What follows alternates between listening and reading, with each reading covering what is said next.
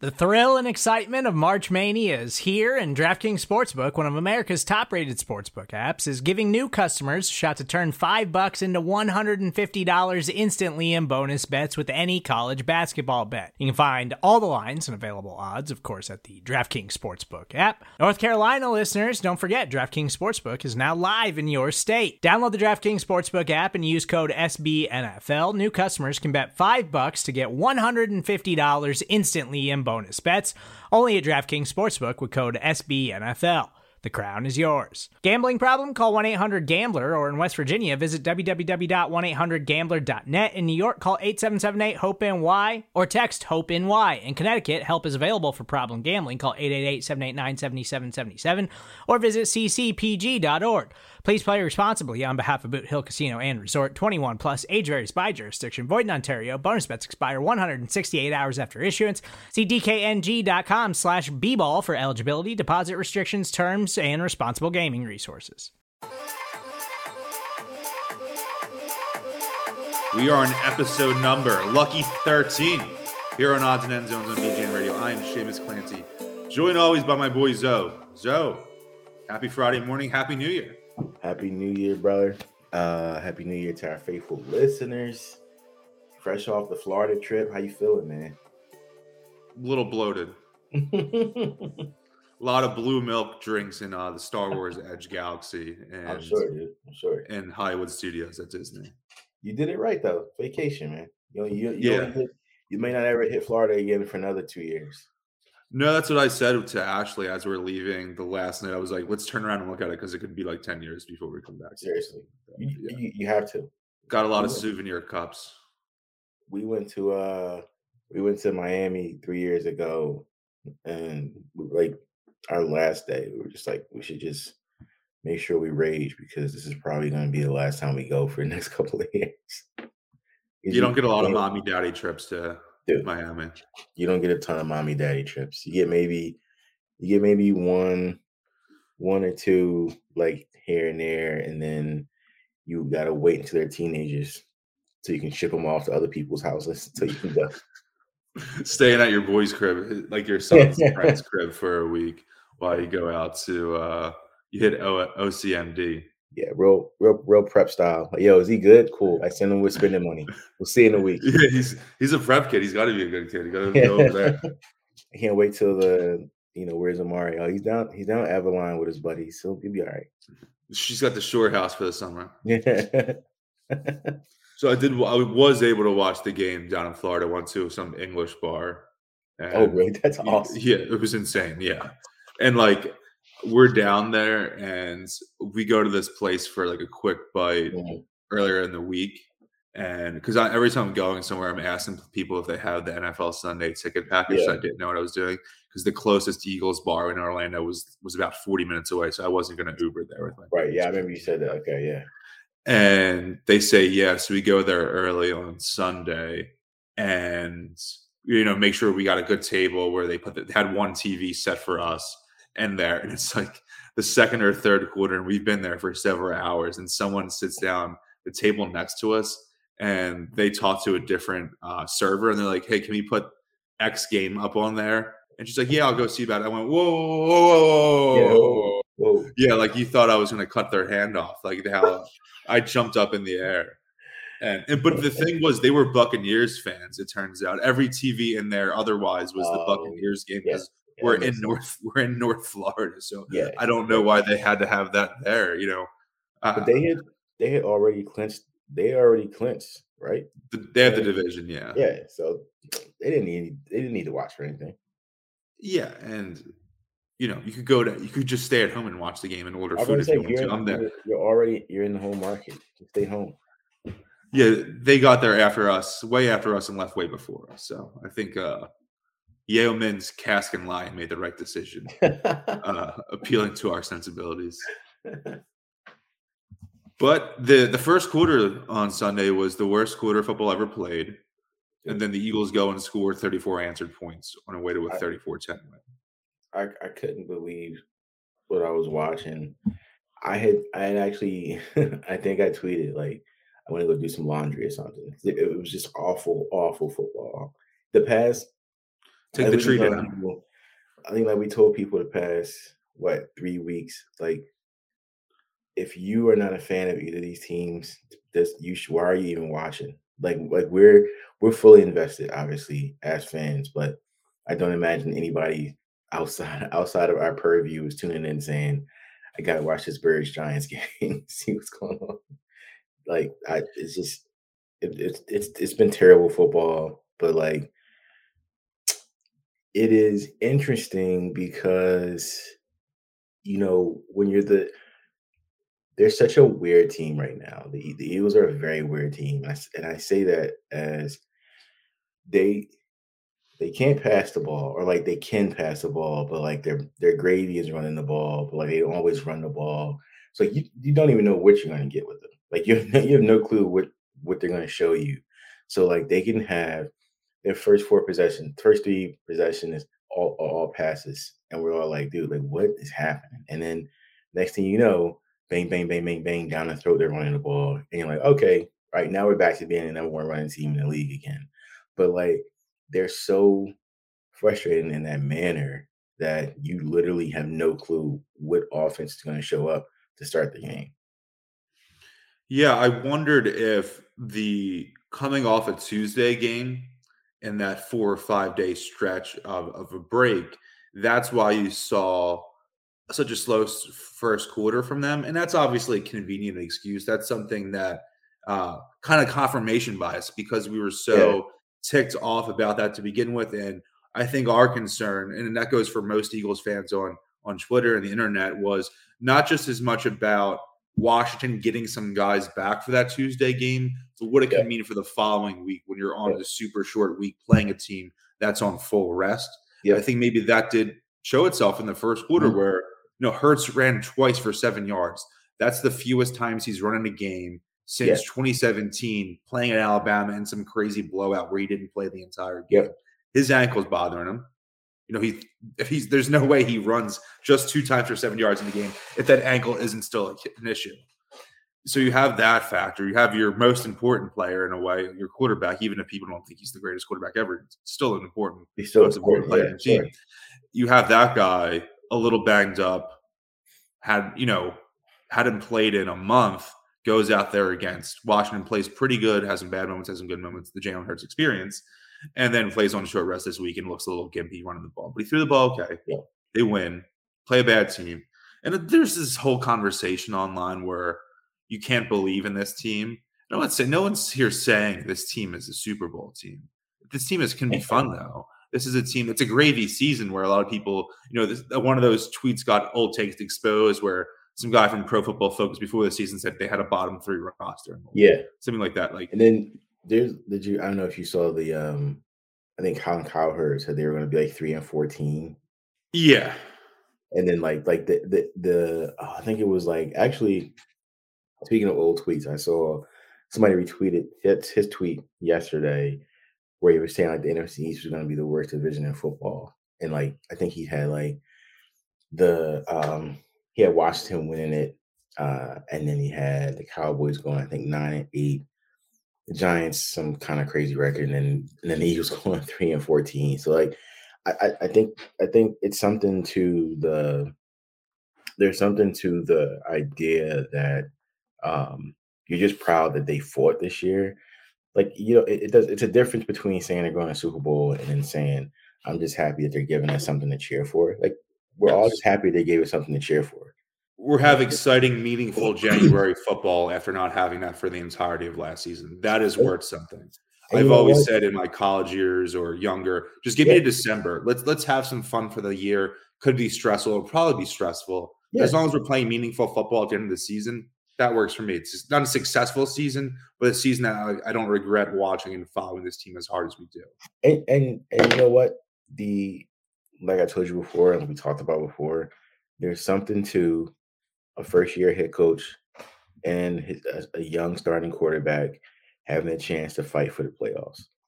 So you get to the playoffs, you take care of your business, everything else falls in place, and you find yourself Sunday night in the playoffs. We should not be telling anybody sorry. Like that, you had to fight for that. Yes, you had to take care of your business. And like, and I like the playoff experience. I love it. I'm dead serious. Like I that for me stretches across every sport that I watch. You know, as a fan, like I will always say, take the experience, because there's no substitution for it. Like I'd rather go into next year saying, all right, they know what it takes to get to the playoffs, as opposed to they know what it takes to have to fight for a playoff spot and then lose the last game of the season. Like, just get there. You get there and you see what happens. Like, who's to say you don't go into Dallas and shock them rushing for 200 yards? Like, that they listen, we know what their defense looks like. We know what their front seven looks like. They probably have, you know, an MVP candidate in the secondary and probably the rookie MVP on their line. But, like, who's to say we can't catch them on an off day? Like, it only takes one game. Like, that's the playoffs. Playoffs is literally one game. You catch them slipping, you win by a field goal, or like you lose by a touchdown. And like, instead of everybody saying how good the Cowboys are, everybody's saying, man, the Eagles are going to be really, really dangerous next year. Like, that's what you want. You want to go into the playoffs thinking, let's have zero pressure. Let's go in and have fun and see what happens. I've made this comparison before on here, whether it's on here or from the bleachers, that the thing about playoff experience that I think of is Eagles win the division in 2013, Chip Kelly's first year. Nick Foles comes in, throws 27 touchdowns, interception, has that magical year. Yep. Eagles lose in the first round of the playoffs at home to New Orleans. And Foles plays pretty good, not great. Had some bad moments there, but had some good ones too. Yep. If he doesn't play in that game, do the Eagles win the Super Bowl in 2017? If his first playoff game ever is that Falcons game? No. Zero chance. So that's what I mean. Jalen Hurts isn't Nick Foles. No one in NFL history will ever be Nick Foles. No one will ever have that insane of a career. But if Jalen Hurts plays in this playoff game, maybe he does the same thing. Plays pretty good, has some bad moments. Again, the totality of the Jalen Hurts experience, and the Eagles maybe lose by single digits. And then they come out next year, sign a big free agent or two with that cap space, bring in a Chris Godwin, Allen Robinson to Philadelphia, and you say, have those 3 first-round picks. Maybe you trade a little bit for an established player in the future. You pick up 2 or 3 solid contributors defensively in the first 2 rounds. You're saying, hey, we just made the wild card as a team that everyone felt sucked. Right. We're a little bit better now. Maybe we could scare Dallas, or maybe we could even get the 5th or 6th seed, go out there and make some noise. You have to consider what your path upward looks like, right? Because now there's no more lovable underdog. You're going to get every team's best shot. And you just look at your conference. And first, start with your division. Washington's not going to be as hurt as they were this year. Dallas isn't going anywhere. Like, you know what I mean? Like, Trayvon Diggs isn't on the wrong side of his career. Same thing with Micah Parsons. They're right. If anything, they're probably going to get better. Right, dude. What do you think? They're going to fall off a cliff after this year? No, they're both literally going to get better. You look at the Giants. I mean, their coach and their quarterback suck, but like they're gonna be gunning to show that they're not who they are. So like you have to look at your path upward. And like you said, you got 3 first-round picks going into the draft. Should you spend them on? Probably not. You should probably look to get 2 or 3 solid contributors. I would love another playmaking linebacker, maybe probably another safety.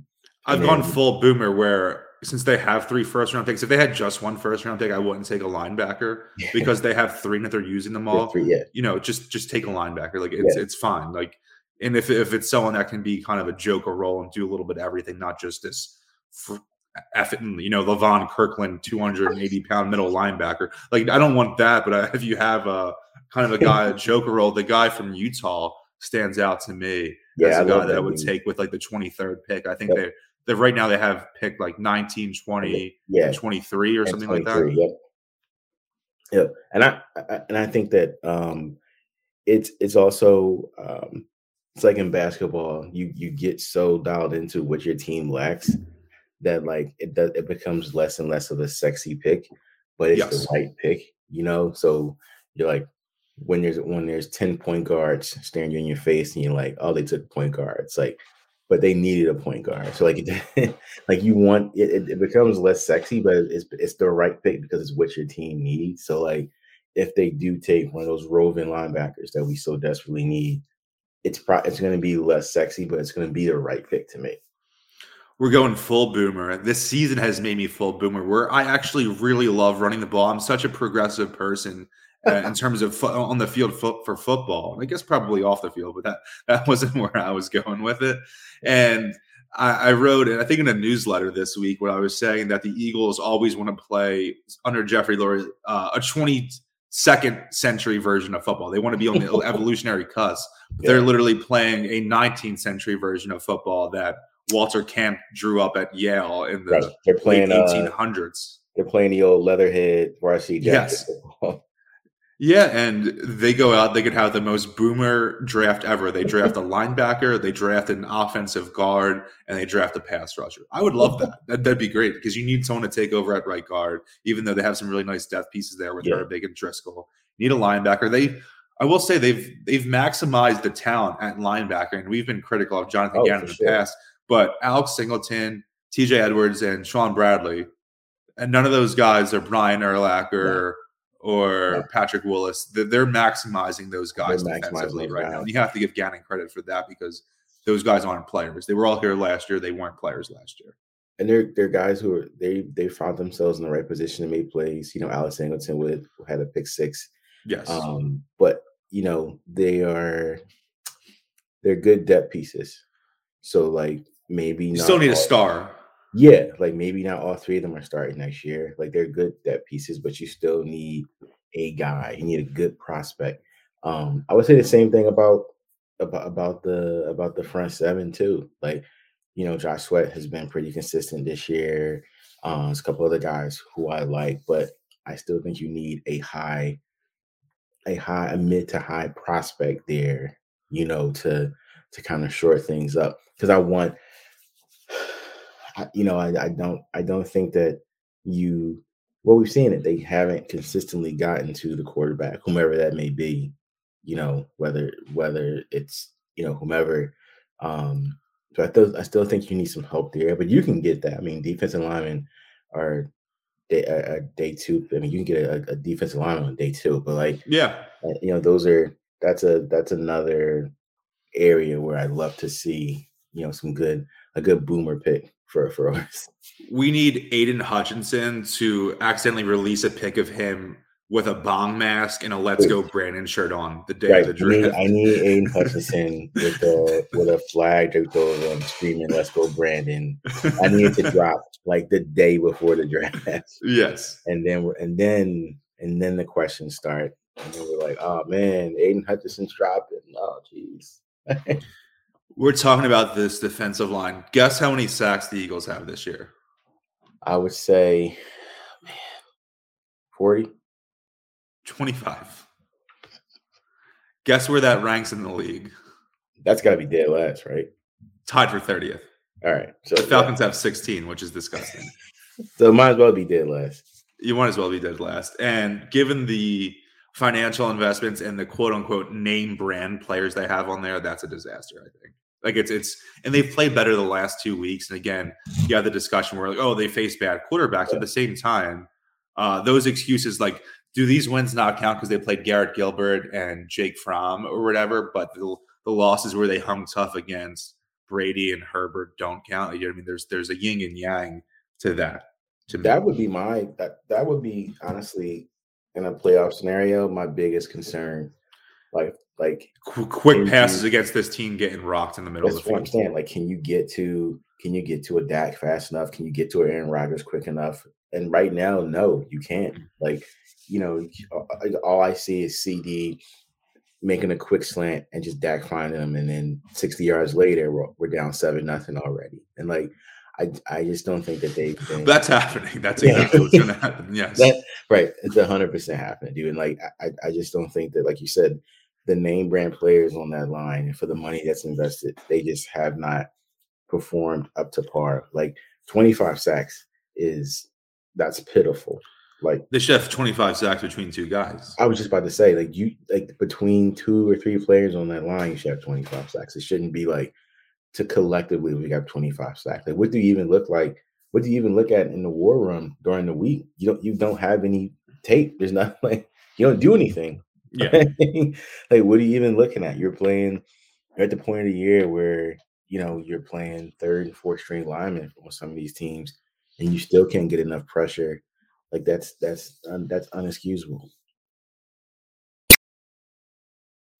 When you need mealtime inspiration, it's worth shopping Kroger, where you'll find over 30,000 mouth-watering choices that excite your inner foodie. And no matter what tasty choice you make, you'll enjoy our everyday low prices, plus extra ways to save, like digital coupons worth over $600 each week. You can also save up to $1 off per gallon at the pump with fuel points. More savings and more inspiring flavors make shopping Kroger worth it every time. Kroger, fresh for everyone. Fuel restrictions apply. When I'm in Florida, I'm in one of those shuttles between like a resort and the parks and something like that. And a guy has a Louisiana Tech football backpack with, you know, number 54, whatever number the guy is. Yeah. And I'm thinking of Milton Williams, who really likes him going to the draft, playing decently well down the stretch, getting some more snaps, getting some more run. I go, hey man, did you play at Louisiana Tech? And he was like, yeah. And I was like, did you know Milton Williams? And he was like, yeah, he was a year ahead of me. He was like, oh, I'm a gigantic Eagles fan. Like he was my guy going in the draft. And then he had a sack in the Giants game this past week. So I'm hoping maybe if you're not getting the numbers you want from Fletch, if you're not getting those early season numbers you got from Hargrave, maybe Milton Williams coming along late in the season. I like Milton Williams too. I love Milton. I think he's got a high motor. He's a guy who I think, like you said, he's only going to get better with the more snaps that he gets. But I like him a lot. I liked him coming out. I thought he was someone who certainly would not make you look like a fool. But I agree. I mean, at some point you got to decide, you know, are you in there to prove that your investment was worth it, or are you in there to try to win games? And then Milton Williams can help you win games. You gotta at least give him a shot. I think he might end up with the most sacks by a rookie defensive tackle since Corey Simon. I think Ruben Frank from NBC Sports said something like that. Shout out to Corey Simon, Florida State guy. Corey Simon, yeah. I like Corey Simon. He was good. What other numbers we got? Because we're odds and end zones. So I got some odds for us. Football outsiders. Did you want to give – that's actually a good segue. Do you want to give people the numbers for – what we're looking at Sunday to clinch, like who needs to do what? Yeah. So the Eagles have a couple scenarios where they could clinch a playoff spot this weekend, not wait, because the Eagles, regardless of what happens for any other team, if the Eagles win Sunday against Washington, the following Sunday against the Cowboys, they are in the playoffs. They can clinch as early as this Sunday. What would that entail? Be the Eagles, obviously, beating Washington in the 1 o'clock games. Then you would also need, in the 8 o'clock slate, the Vikings to lose Sunday Night Football on the road at Green Bay. They've already beat the Packers once this year. Hard to imagine they beat Aaron Rodgers twice in the same season. Yeah. And then there are two other scenarios that could happen that you would need either one of these. You would need the Panthers to beat New Orleans at home, on the road, I should say, in New Orleans. The Saints are at home. You would need that because the Saints are on the Eagles' tail. They're 7-8. Yep. And if not that, you could also get the 49ers to beat Houston. Yep.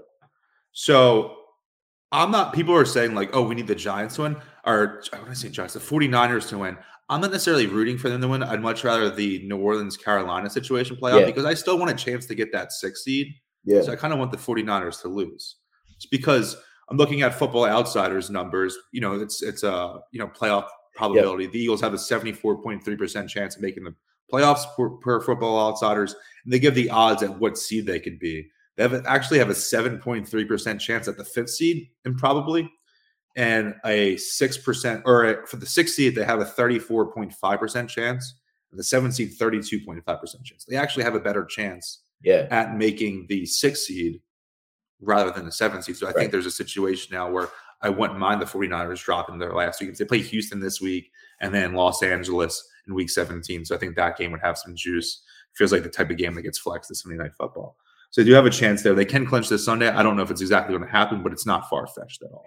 Yeah, and I think what did I read yesterday? It's going to be, I think it's going to feel like -3 at Lambeau Sunday night. That's going to be – that is certainly going to be a contest. But I tend to agree. I think it'll be tough. I don't see the Vikings sweeping the Packers this year. And even even if they don't clinch based on the Saints or 49ers, the Vikings losing does give the Eagles some breathing room in case they lose to Dallas next week. And then, you know, the other thing is you obviously take a look at what Dallas is playing for, which is at this point, at that top of order is a little weird, but I don't think that they have much more to play for. Like, they wrap up the division. They're kind of cemented in their spot. So they might – I could totally see them giving Dak the day off next Sunday. Would be perfect if that's the way things lined up. We'll see what McCarthy and Jerry Jones decide to do. But I'm almost certain that they are – that top of order is kind of cemented, so they can't really jump anybody. We're on the cusp of a very intriguing situation. And obviously this entails the Eagles winning this Sunday. Obviously, to make the playoffs, all that needs to happen. Let's not get too carried away and pretending this is an automatic win. But we could be facing a situation where the Eagles play the Cowboys in Week 18. I know. Where both of them have kind of clinched their spot. The Eagles are in the postseason. They don't know what seed. Cowboys have won the division, don't know what seed, but they can't get the bye. And these teams could go out and play really vanilla and end up playing each other the following week, like it happened in 2009. And a mailbag, someone was like, what would you do? Would you play vanilla? Would you do this? And I think back to that 2009 season. The Eagles in Week 17 go down to Dallas. Whoever won that game won the NFC East, and whoever lost that game would still make the postseason, and the teams would play each other the following week. This game was on Sunday Night Football. Yep. And Eagles go down 17-0 in the first half, and – you know, Andy Reid plays his card, you know, face down in defense mode type vibe, and they just let the Cowboys roll over them, lose 24-0. They're saying, hey, we're playing them again next week. Yeah. So instead of playing a home playoff game, they go down to Dallas once again and get their teeth kicked in. McNabb air guitar game and lose 34-10. And the comparison I made to that and as an inverse was in 2013 in Week 16, the Eagles had a situation where they could clinch the NFC East. They would have needed the Cowboys to lose to Washington that day, and if the Eagles won as well, that would clinch it because the team is played again in Week 17, the final week of the season. So the Cowboys end up beating Washington, so that renders that Eagles-Bears game meaningless. It doesn't matter. If they win or lose, it still comes down to that Week 17 matchup based on some divisional tiebreakers. And what do the Eagles do with Chip Kelly, Sunday Night Football? They beat the crap out of the Bears 54-11. 54-11, they beat the crap out of them. And they go down there, they ride the momentum, and they beat Dallas in Week 17. That's the type of energy I want to bring, especially with this team where they don't have the greatest offensive rhythm of all time. This is not a light switch team in the slightest. I want those reps. I want them to play well. Obviously, you don't want players to get hurt. And it's a situation like, hey, they're a little nervous about Jalen. Who says they can't win that game with Gardner? Yeah, and I mean, you know, in this city, we don't have many light switch teams. I don't think they've ever had a light switch team. We've had our fill of light switch teams in this city. Maybe like the 2010 Phillies or something like that. They had a couple bad games and they're turning it on. Maybe 2010 Phillies. If Jimmy stays, maybe that team, that Jimmy Joe lineup, maybe they become a light switch team. But we haven't had many light switch teams in the city. No. I would have to talk to the good doctor and AAV to figure out if we ever had a light switch Flyers team. But you have a first time starting quarterback essentially. I don't want to say he's a rookie because he played last year and started some games, but you know, first full time starter, rookie head coach. This team shouldn't be in the business of laying duds. Yeah, it just, and you know, I think that's something you have to earn too. Yeah, you have to earn being a light switch team. They have not earned that. Regardless of who they have name-wise on the defensive side of the ball, neither side of the ball has earned the right to be a light switch team. So, like, no. Leave it on this week. Leave it on this week. Leave it on next week. Leave it on for the wild card, damn. Do not turn the switch off. There's no such thing. Like, you dug yourselves in an early hole. There's no more light switch. We're fighting. There's no such thing as, like, you know, we can turn on, turn off against whoever. No. If you're playing Dallas' third stringers next week, you got to turn it on. Keep on against them. Because the week after that, you're probably going to have to go back down to Dallas. You're going to play them again. It's like, no, there's no such thing. You haven't earned that right. Where would you say, guess, the Eagles rank in point differential in the whole NFL? Are they, was that top 5? right? They're 10th right now. 10th, right. That's close. And this gets back to what we were saying earlier where people were saying this win is kind of bogus or fugazi. They're playing hard and hanging tough against the best teams or the best quarterbacks, I could say. Yep. Kansas City, Tampa Bay, the Chargers, Dallas. Maybe a little of it's backdoory, but they're playing hard the whole game. And then they're beating the crap out of the bad teams. And that's all you could really ask for a team that's not uber talented is win the games you're supposed to and hang tough and play hard against the teams where it's very unlikely that you're going to win. Yeah. So they're plus 80 point differential because, again, they're smoking the bad teams they're playing. Atlanta, Detroit, the Giants this week, so on and so forth. And they're actually ahead of Green Bay. Green Bay is 11th in point differential. I can see that. Plus 59. San Francisco, they're ahead of San Francisco, who's plus 43. Yeah, they're ahead of the Titans, who are plus 31. I think that it's also just like we talked about, you only play who's on your schedule. Yeah. And like the teams that we've said they should smoke, they've been smoking. It gives you a weird preview of the playoffs. Kind of doesn't give you any. It gives you zero insight into the playoffs though, because you don't know. They've played hard against, but struggled against the good team. Yeah, and against the bad teams, they've absolutely dominated. So that's a credit to Sirianni for sure. Yeah, because people have been critical of him. They definitely haven't played down to level their competition, or at least they haven't been coached down to it. They've kind of beat who they're supposed to beat, but we don't know. At some point, talent has to take over, and we still don't know where that talent differential is. But we're going to find out, something tells me. I have a couple of bets I'm putting in for Sunday, and one of them speaks to that the playoff scenario we were talking about earlier, mm-hmm. where the Eagles could clinch on Sunday. So I have in one is Eagles minus 3.5, just the normal spread. Yep. Packers minus 6.5, just the normal spread. And then Carolina money line, which I believe is around plus 240 against New Orleans, because that could be a situation where if those three things happen, the Eagles cover that game, Packers cover, New Orleans wins. New Orleans loses, Eagles make the postseason. That was plus weird number, plus 1,111 is that. So you'd bet $10 to win $111. Another one I have going is they're a little banged up at running back. Miles Sanders' broken hand. Jordan Howard has been limited in practice this week. I don't know exactly what we're going to see from him. Yeah. Is Kenny Gainwell touchdown? He actually is tied for the team lead in touchdowns. He has 84 offensive snaps and has 5 touchdowns. He has a chance to be the first Eagles player to lead the team and Eagles rookie to lead the team in touchdowns since Calvin Williams, I believe, in 1990 with 9. Absolutely nuts.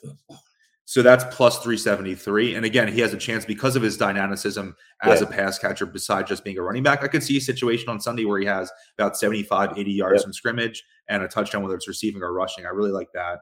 And one that I'm kind of into is because of Jordan Howard's injury. Obviously, Jalen Hurts hasn't been really mobile as much as he has been early in the season the last 2 weeks. But he's still a huge factor in the red zone, the goal line situation. Sure. So one I had on here was Hurts to have 2 touchdowns and Eagles money line, which was plus 1177. So that's a situation $10 to win $117. Just for reference, he did that exact thing in the Washington game, had 2 rushing touchdowns, and the Eagles won. And this one, I'm not sure I'm going to put on it. I think I might. Just for the heck of it, he has done this year. And again, this is a lot of times based off of the situation here where they're missing Jordan Howard and Miles Sanders, potentially Jordan Howard. Is Hurts 3 touchdowns? Yeah. He did that against New Orleans earlier in the season at home. He had 3 touchdowns, had that crazy juke back game. Yeah. That's plus 7,000. That's pretty nice odds, I think. That's pretty nice. So that's, $5 to win $350, $10 to win $700. I also might throw $10 on that. Something else that stuck out to me at that first game 2 weeks ago now, the Washington linebackers couldn't defend Dallas Goedert to save their lives. So if I maybe look at some Goddard receiving yards on, I would absolutely look at Goddard receiving yards. I don't know. I know. I feel like it's weird because I feel like him and Hurts have a tough time hooking up for TDs, but Hurts definitely finds them for passes. But That definitely stuck out to me. I think that this is, Washington went down to Dallas and got the doors absolutely blown off them. So I think that defense is going to be out to prove something. Their offense is pedestrian, but I think their defensive line especially is going to be a little teed off. They're going to be a little fired up, at least to start.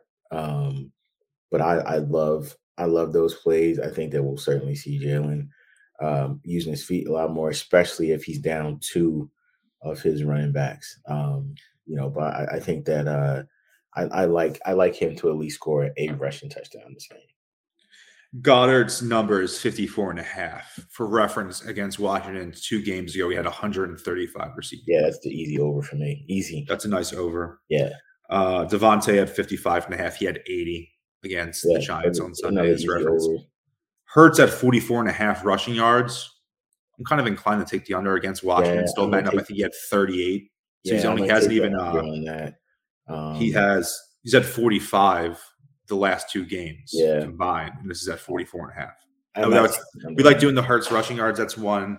You can't bet under on a Hurts rushing yards. That's a loser move. But that's a game that's a line I'd probably stay a little. Yeah. More. Yeah. True.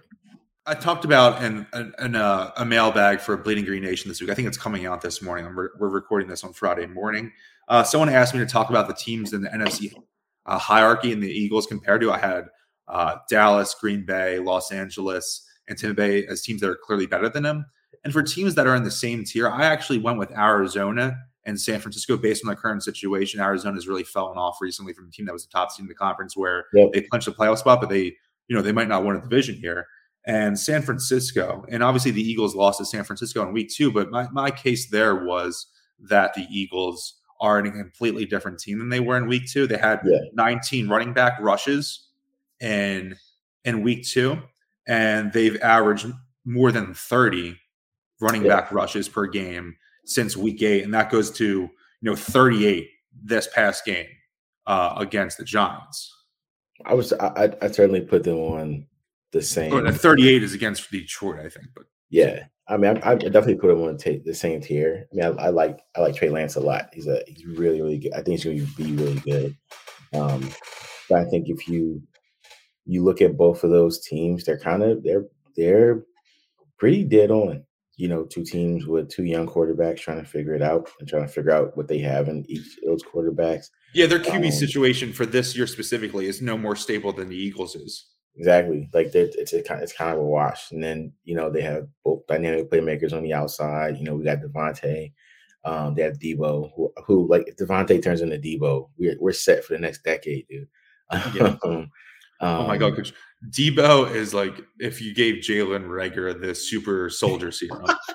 That's Debo Samuel. I love him so much, man. He catches the ball, one stiff arm, and it's back to the house. And most unique player I've ever seen. Yeah, in my 20 years as a football fan. Yeah, he's so good, man. And you know what? He's also I've watched a couple of things on him. He's an extremely hard worker. He's a guy who. He's got he definitely bought in out there, and obviously he's kind of like their anchor. I would definitely put them. Defensive wise, they've had a ton of injuries this year, but I think that they're certainly on the same tier. I love your rationale for the Cardinals. I think a lot. Because Kyler's been banged up a little bit. Hopkins has been out. There's a situation there. And I think the best situation, it's unfortunate for the Eagles, was, and I guess it could still happen, is if Arizona won the division and they were the 2 or 3 seed and the Eagles went out there to Arizona, that would have been like the most underdog wild card picked. I mean, the line would have been crazy, I think, because I think people would have been hammering the Eagles. I think a lot of people would have been hammering the Eagles. Basically, like you said, Kyler's been banged up. That defense hasn't looked as up to snuff as it has at the beginning of the year. And I'm not sure Cliff Kingsbury is a better coach than Nick Sirianni. And we don't know what Kingsbury's, that magic seems to be wearing off a little bit. And they, they've got hit by injuries. No J.J. Watt. A couple of receivers are banged up. And Kyler plays a brand of football where, you know, he's scrambling a lot, and like he's been taking a lot more hits recently, you know, since he's come back from injury, that it's kind of throwing him off tilt a little bit. Yeah. Like I think a lot of people want to put them in the unserious pile just because of that. You know, they just haven't had the same juice as they had to start the season. Kyler Murray, as talented as he is, Jalen Hurts, both of them have played the same amount of snaps in a playoff game in the NFL. Yeah. So same thing, Cliff Kingsbury. It's been well, Nick Sirianni's coached some playoff games in the NFL as assistant coach. Cliff Kingsbury hasn't. Kingsbury is going in nice and fresh. The experience level there favors the Eagles, and I think if you want to give San Francisco or it's a Washington State, if you want to give San Francisco the nod because of Kyle Shanahan, because a lot of that core nucleus has played in the Super Bowl, I understand that for sure. Yeah, we're talking about Arizona here, experience-wise for both coaching staffs and players, and really the Eagles still have some of those players that went on that Super Bowl. And you still have your two best offensive linemen. Right. You have your most expensive defensive lineman. I'll say it like that. You have Rodney McLeod. You have Jake Elliott, who's made huge kicks throughout his career. That could lean Eagles. Exactly. So I think there's certainly some there's a ton of parallels there, and I wouldn't be scared of them at all, though. Yeah. Want to close out with a prediction for Sunday. The Eagles line is -3.5 for my newsletter. If you want to subscribe to my newsletter, you can patreon.com/Seamus_Clancy. 2 weeks ago, again, for the Washington game, I predicted a 27-16 Eagles win. The final score ended up being 27-17, so I was fairly close on that for the first time. You know, Nostradamus strikes again. And I'll say the same thing on Sunday, another 27-16 win. Hopefully, I definitely think the Eagles are going to cover. Could be a single-digit game, or I could also see a situation where they win maybe by 13. I like – like I said, I think that Washington's going to be a lot more dialed in. I think that, you know, Riverboat Ron's going to have them tuned up. But I just think that Sirianni has these guys clicking and they're firing on all cylinders. So I think it'll be a little bit more interesting. But I think 27-20 is my official prediction. I think the defense has a last drive stop, or maybe second to last drive stop that seals it. But I'm not ready to say they'll clinch, because they still need a ton more help after that. But I definitely they take care of their own business on Sunday. I mean, I can see Washington rolling over and dying. They're kind of out. They're not officially out of it, but they are out of it. I can see Eagles fans taking over that stadium. Yep. And they just got crushed 56-14. And there's two sides of that one where, hey, they just got embarrassed. They're going to try to play for some pride now. Or this team is like, I'm trying to get that Cancun trip in. I'm planning on it right 100%. Now. Also, I know they caught some heat earlier in the week, because Ron Rivera said that Taylor Heineke and Kyle Allen were both going to get some snaps. So I could totally see them, if it's like a 21-10 halftime, I could totally see them throwing up the white flag and their guys getting ready for Cancun. You break out the NASCAR package. Yeah, break out the NASCAR. I have, talking about the defensive line, against Washington, I believe, they had some snaps where Fletch played out on the tackle as a defensive end kind of, and it seemed like he had some success on that. That's kind of the reverse of what they've done in the past. Exactly. Yeah. And Brandon Graham has done lining up inside, and obviously they miss BG dearly. You know, making a situation where they maybe throw Hargrave and they have Milton Williams stuffing the middle of the field, given that pressure and the A gap, and then you have a situation where Fletch is outside against an offensive tackle is not used to playing a player like that for obvious passing downs in a situation like you just came up with, where Heineke gets benched. Kyle Allen comes in there, and they're lining up in shotgun every time. Those guys are in that deep 3-point stance. You know, they're bull rushing right off the ball. Bull rushing, I like that. Yeah. And you know what? We would be remiss if we don't give our college football playoff picks. What are you thinking? What's the line in Badminton? Whatever the line is, it's not enough. Because they came out this week, they're like, we still think we're underdogs out, and like, Alabama's pulling out the underdog mentality. Shut it down. Listen, let me tell you something, Nick. So,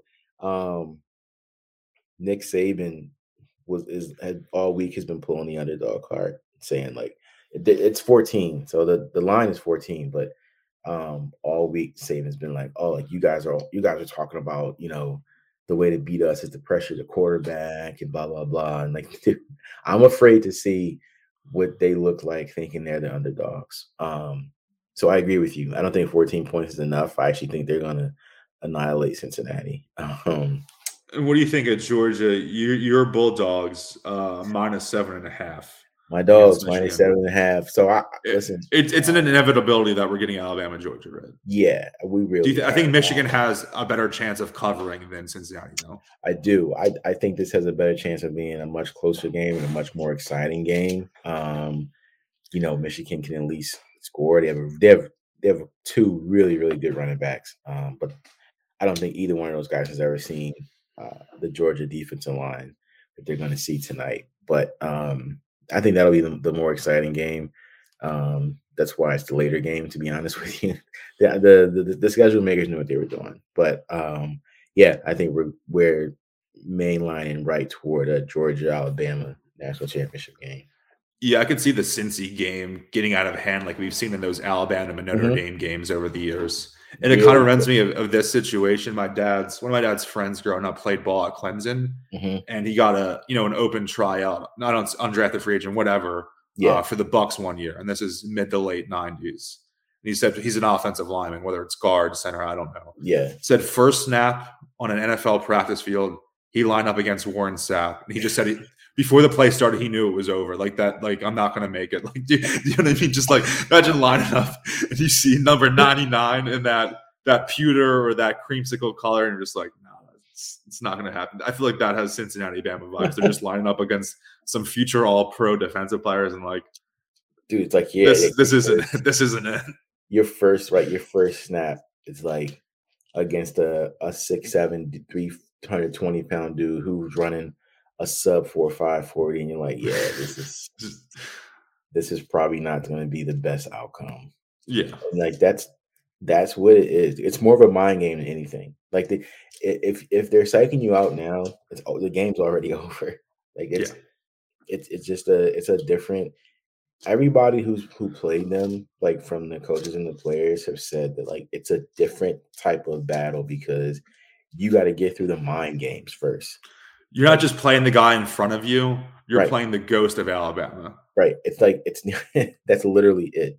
Like you forget about the guy in front of you. You're talking about. I mean, you're walking through the tunnel, and there's little kids flipping you off and telling you you don't have a chance. And like Bama's, but deep down you know you don't. And deep down you're like, yeah, you're probably right, kid. We maybe don't have a chance. Like good luck, dude. Like maybe once every decade. A Clemson comes along and pulls it out, but that's it. It's just they're just too good and way too advanced in every aspect of the game. Good way to wrap it up. So we're saying going to win on Sunday. Yep. Looks like we're getting playoff football in Philadelphia. It's not definitive, but I think there's a good shot. There's a 74.3% chance according to Football Outsiders. Take care of your business Sunday, and we'll see what happens. If they need some more help, they're getting it. They're clinching. And then if not, let's take it to the boys the following weekend. And that's it. That's all we can ask for. That's how we'll end it. Just take care of your business, and then whatever happens after that. Yep. So happy New Year to everyone out there. Stay safe. Happy New Year. No DDing tonight. If you're listening to this on Friday, please don't do that. Call an Uber, no matter how expensive it is. And keep bleeding green. We'll talk to you. We'll see you next year. Of all time.